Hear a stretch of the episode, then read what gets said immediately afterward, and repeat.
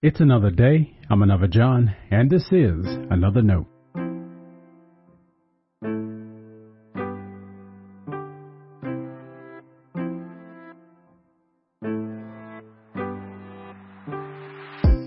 Today's edition of Another Note is titled Law Language. Our scripture reference today is Joshua chapter 1, verses 1 through 9. As always, may the Lord add a blessing to the reading and hearing of His holy word.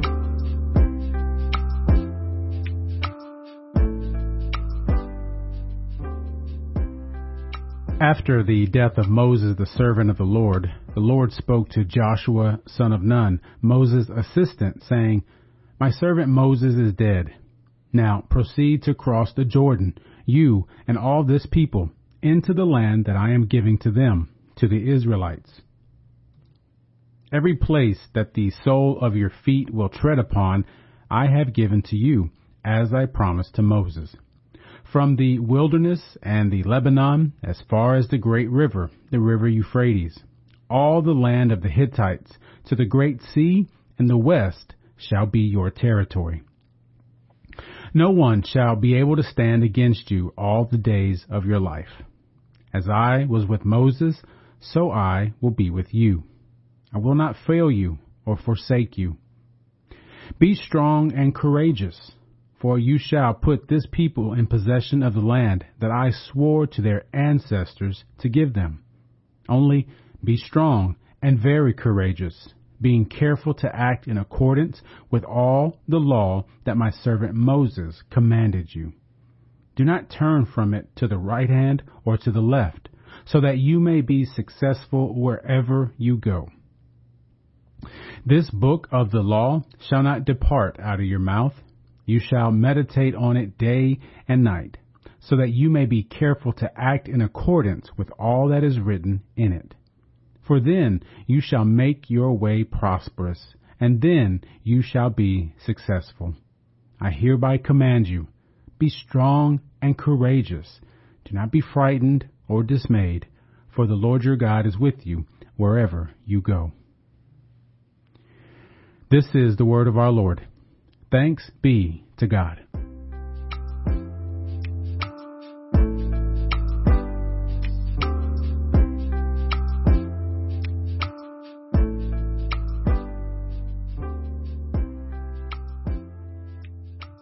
When Joshua replaced Moses, God gave him a promise, a charge, and a guide.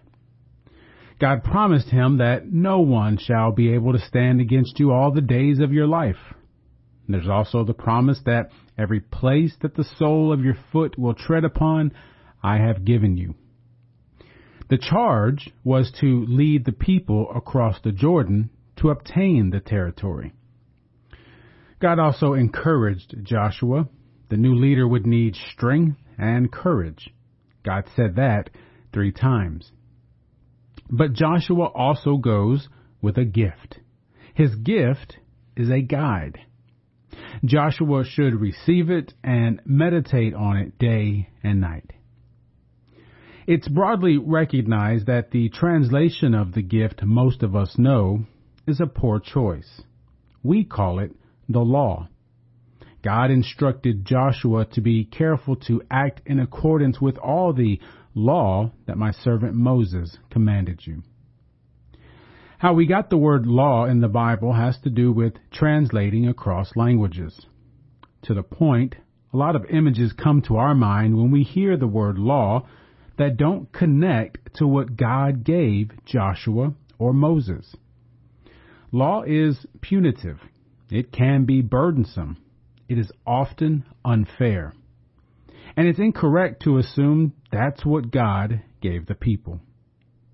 Instead, God gave wisdom and instruction, guidance and teaching.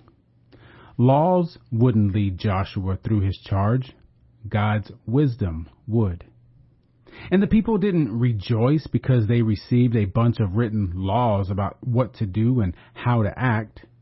No, God gifted them with guidance that would lead them with and towards God's peace.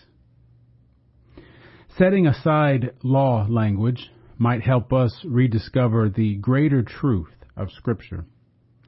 Recognizing Scripture as holy wisdom and guidance offers a clearer sense of how the Bible leads us today. As Christians, we have a promise from our Lord. We are never left alone or forsaken. And we have a calling to be a holy people. Laws don't help us do that. We need God's wisdom. Stay blessed. Now, before you go, let me make sure you know I love you and you are a blessing to me. Thanks for listening to another note. I hope it helps you live a life worthy of the calling you have received. Let me know if I can pray with you and help us reach others by sharing today's devotional or leaving a review wherever you listen as a podcast. And finally, make sure to check out the website at anotherjohn.com. God be with you.